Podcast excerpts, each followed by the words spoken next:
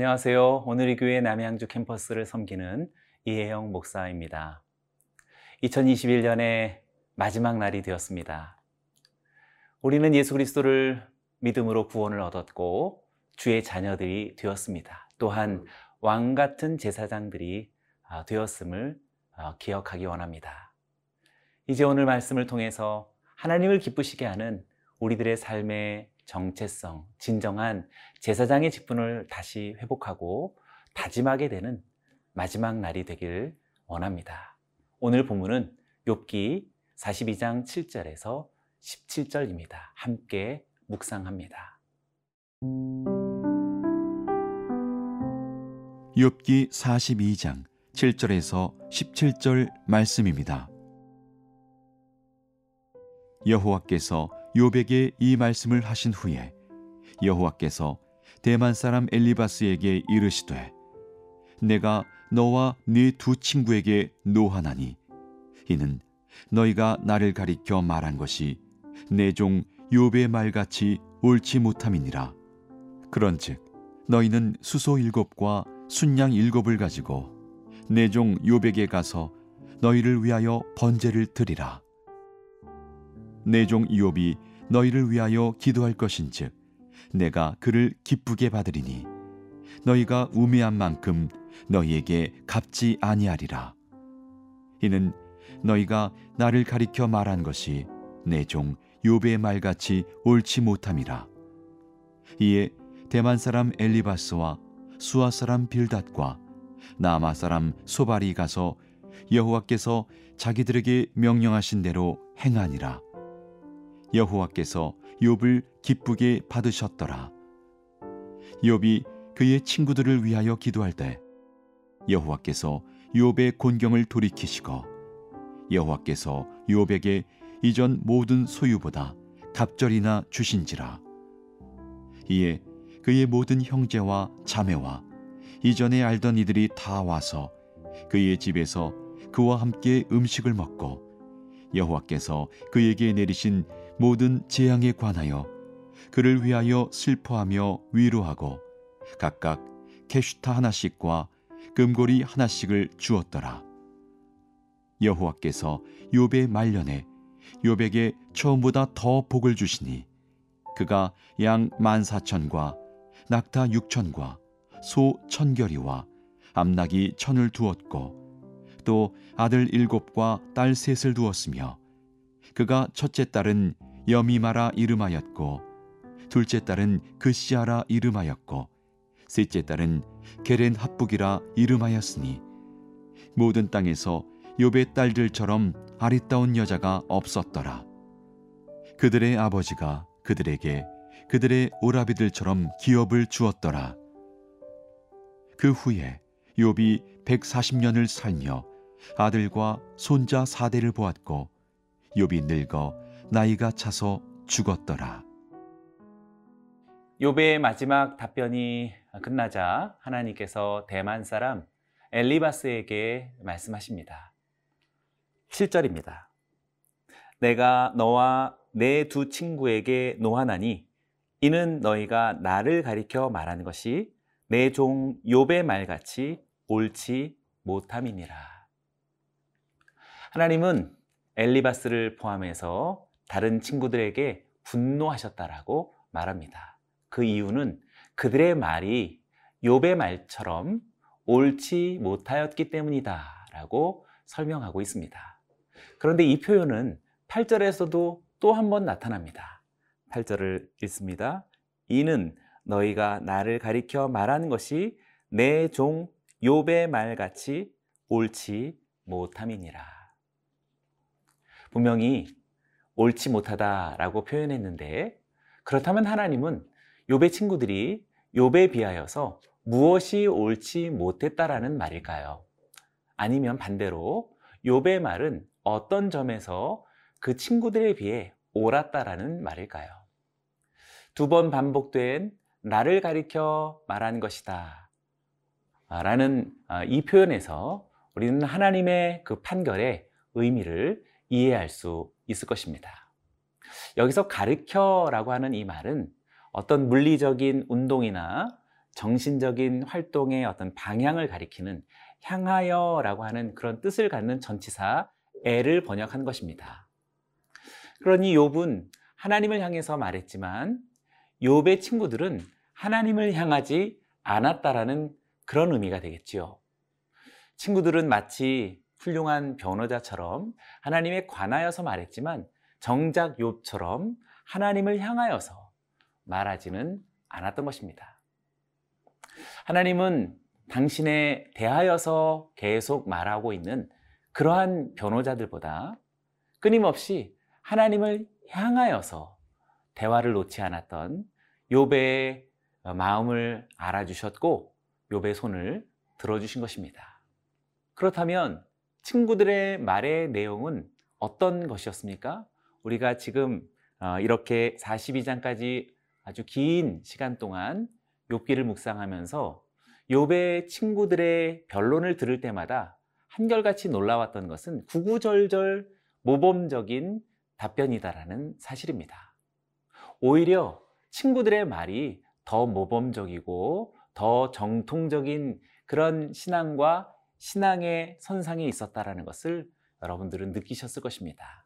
예를 들어서 욥기 8장 7절 말씀이 얼마나 위대한 말이었나요? 한번 읽어 봅니다. 내 시작은 미약하였으나 내 나중은 심히 창대하리라. 아마 우리 함께 말씀을 나누는 분들 중에 이 말씀을 싫어하시는 분은 한 사람도 없을 것입니다. 우리들에게 정말 용기를 주고 희망을 주는 말이었습니다. 뿐만 아닙니다. 욥기 22장 21절입니다. 너는 하나님과 화목하고 평안하라. 그리하면 복이 내게 임하리라. 엘리바스의 말입니다. 정말 신앙적이고 교훈적인 명설교문 같지요. 반면에 욥의 말은 친구들의 말과는 어, 오히려 달리 저돌적이고 반항적이고 때로는 불경하게 느껴질 만한 내용들도 많이 있었지요. 그럼에도 불구하고 하나님은 그의 말이 옳다고 인정했던 것입니다. 그가 이해할 수 없는 중에서도 오직 하나님만을 향하여 있었기 때문입니다. 하나님께서 욥을 내 종 욥이라고 부르시고 있는데 7절에서도 한번 내 종 욥이라고 부르시고 8절에는 무려 세 번이나 내종 욥이라고 그렇게 부르고 계십니다. 욥이 제사장으로서 이제 친구들을 위해 기도하게 됨을 강조하고 있는 것이지요. 하나님은 욥의 친구들을 책망하신 후에 이제 욥에게로 가서 자신들을 위해 번제를 드릴 수 있도록 그렇게 명령하셨습니다. 중요한 것은 욥이 그들을 위해 중보기도 할 것이요 또 제사를 드림으로 인해서 하나님께서 그들을 용서하게 하시려는 것입니다. 하나님은 욥을 기쁘게 아, 받으신 것이요 놀라운 것은 욥의 기도를 통해 친구들이 용서를 받는다라는 욥의 제사장적인 역할에 놀라운 회복을 우리들에게 말해주고 있습니다. 사랑하는 여러분, 저와 여러분들이 회복된 하나님의 자녀이며 그리스도인이 되었다라는 것은 이제 누군가를 위한 제사장적 역할을 시작한다라는 의미가 될 것입니다. 오늘 한 해의 마지막 날, 저와 여러분들이 이 직분을 다시 회복하기를 원합니다.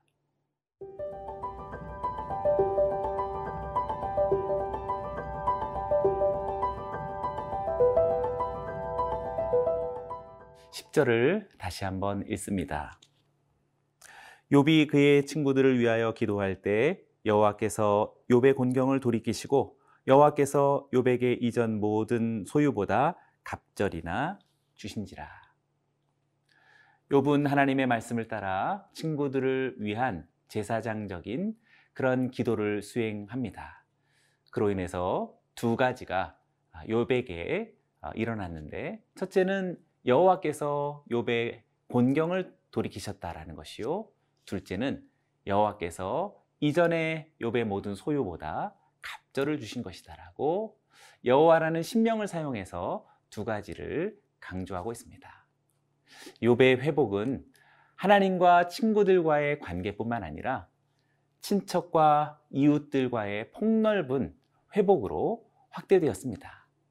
또한 갑절의 재산도 어, 양과 낙타와 소와 나귀들 어, 이러한 것이 욥기 1장에 있었던 어, 그런 내용보다도 정확하게 두 배가 늘어나게 되죠. 반면에 욥기 1장 3절에서 나타난 종도 많았다라고 하는 그러한 언급은 지금 여기에서 나타나지 않고 있습니다. 분명히 욥은 회복 이후에 종을 재산으로 여기지 않았던 것으로 보여집니다. 또한 물질적인 재산이 아닌 자녀는 잃어버리기 이전처럼 어, 또다시 10명의 자녀를 얻게 됩니다. 이것 역시 자녀들도 재산이나 소유의 개념이 아니다라는 것을 우리들에게 어, 느끼게 해줍니다. 15절을 읽어보지요. 모든 땅에서 욥의 딸들처럼 아리따운 여자가 없었더라. 그들의 아버지가 그들에게 그들의 오라비들처럼 기업을 주었더라. 욥은 딸들에게도 아들들처럼 기업을 나누어 주었다라고 말하고 있습니다. 분명히 욥의 생각과 사고 그리고 관점이 크게 달라졌다라는 것을 말해주는 그런 표현일 것입니다. 1장에서 나타난 아, 욥은 어쩌면 어, 조금 율법적인 경건주의자가 아니었을까요? 그러나 큰 재난을 통과하면서 하나님을 만나게 되어지는 욥은 전혀 다른 욥이 되었습니다. 이제 욥에게서의 세상은 경직되고 두려운 곳이 또 원망하고 비통한 곳이 아닙니다. 하나님을 통해서 위로받고 새로운 희망을 본 사람에게서는 이 세상이 고난과 또 아픔이 있는 그런 힘겨운 곳임에도 불구하고 아름답고 희망이 가득 찬 그런 하나님이 다스리시는 곳이 될 것입니다. 2022년이 저와 여러분들에게 그러한 세상이 될 것입니다.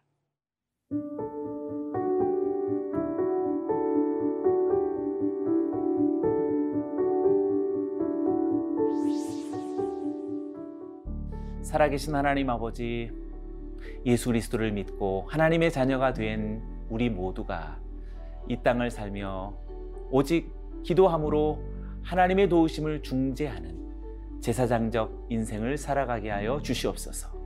아무리 힘들고 어려운 고난과 아픔이 있을지라도 하나님은 반드시 이 땅을 다스리시고 끝내 성취하시는 구원하시는 하나님이심을 믿고 희망찬 2022년을 바라보는 우리 모두가 되게 하여 주옵소서. 감사와 찬양을 드리며 예수님의 이름으로 기도드리옵나이다. 아멘.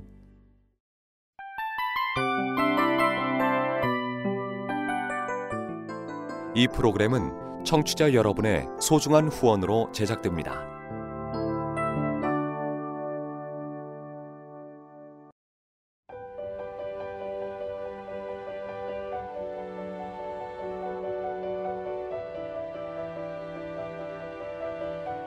세상에는 수많은 교회들이 있지만 더 깊이 있는 말씀 강해를 찾기 위해 크기로만 교회를 선정하지 않습니다. 보다 좋은 영적 콘텐츠를 더 많이 나누기 위해 방송비를 받지 않습니다. 1년 365일 복음만 전하고 싶어서 우리는 광고를 하지 않습니다. 온누리의 복음을 땅끝까지